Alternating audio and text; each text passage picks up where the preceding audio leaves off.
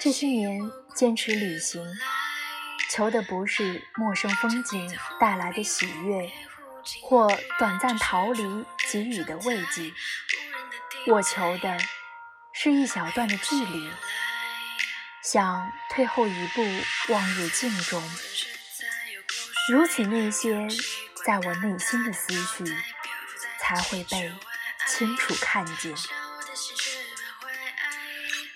我常有一种错觉，觉得自己还是十几岁，或许是一种自我逃避，逃避现实的匆匆，逃避一切的比较。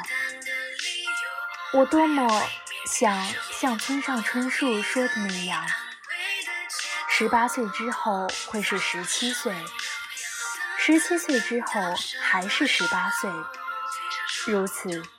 循环往复，可其实我们早就在匆匆赶路了。你在北京，他在老家。你七点起床赶地铁，他睡到九点不急不慢的上班。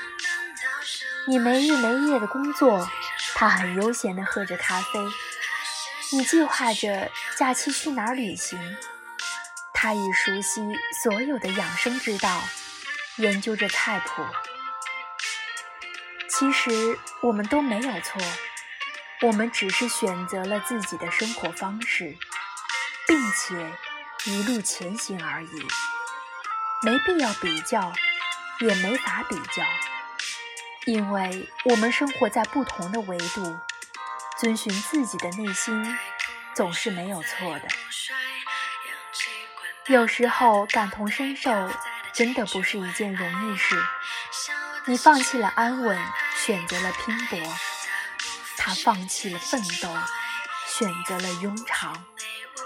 不过是选择不同，谁也没有必要羡慕谁。你的酸楚只有你自己能懂，你的愉悦也只能分享给同行的人。为自己的抉择买单，是现实赋予我们的能力。生活是琐屑的烦恼，而我们的心情也常常起伏不定。即便明天依旧糟糕，我们也别耽误自己。北京地铁的二号线依然忙碌，忙着赶路的行人像川流的溪流一样。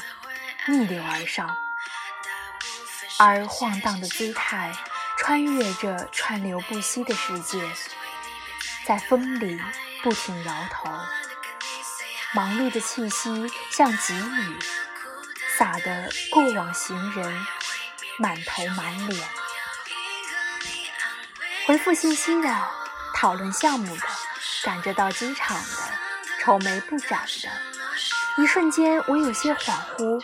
只是用力夹紧了背包，提着巨大文件夹的他在角落的位置睡着了。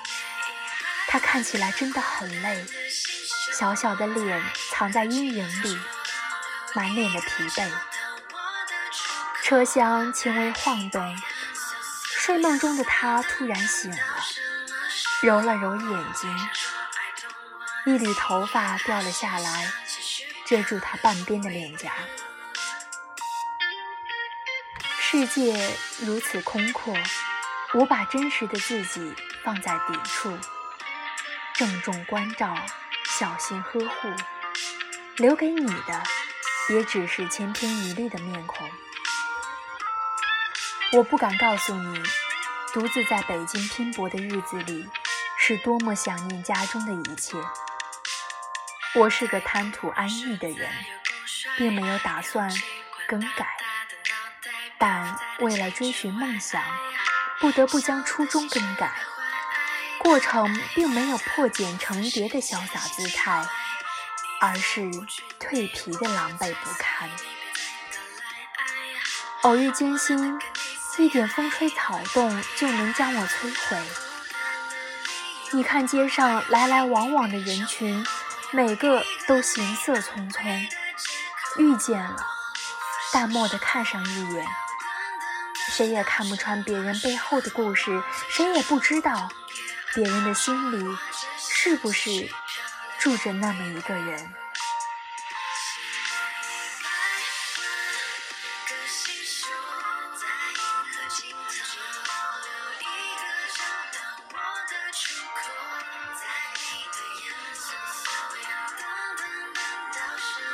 也许是天性就有漂泊的基因，在外面忙的时候，从来都不会觉得苦，日子过得平凡又紧凑，能够触动内心感动的点也越来越高，哪怕是一部再煽情的电影，都没法让我感动，不是冷漠，只是见不得刻意，近乎俗套的巧合和桥段，远没有生活中的小事。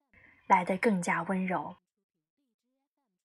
有一天，在上班的途中，地铁口趴着一个小乞丐，年纪不大，大概就十来岁的样子吧。他趴在路边看着人来人往，每次看到有家长牵着小朋友，就会露出几分羡慕的神色。玉文赶着上班，便没有注意那么多，只是觉得有些匪夷所思。但其实这也是司空见惯的事情。每个城市注定都会有无家可归的人，他们漂泊流浪，他们四海为家。这时，正好有一对父女从旁边经过，那位父亲用近乎厌恶的眼神瞥了一眼，拖着小女孩走了。走时还告诉他的孩子。别看这些乞丐年纪小，都是骗子。走了几步后，那个小女孩突然转身回头，手里拿着十块钱，放到了小乞丐的碗里。我不确定小乞丐是否是真的可怜，但无疑小女孩此次的举动是温暖的，让人觉得会很舒服，心里暖洋洋的。所以说。生活是最好的导演，它让我们发现了这个镜头，给我们的心带来慰藉之情。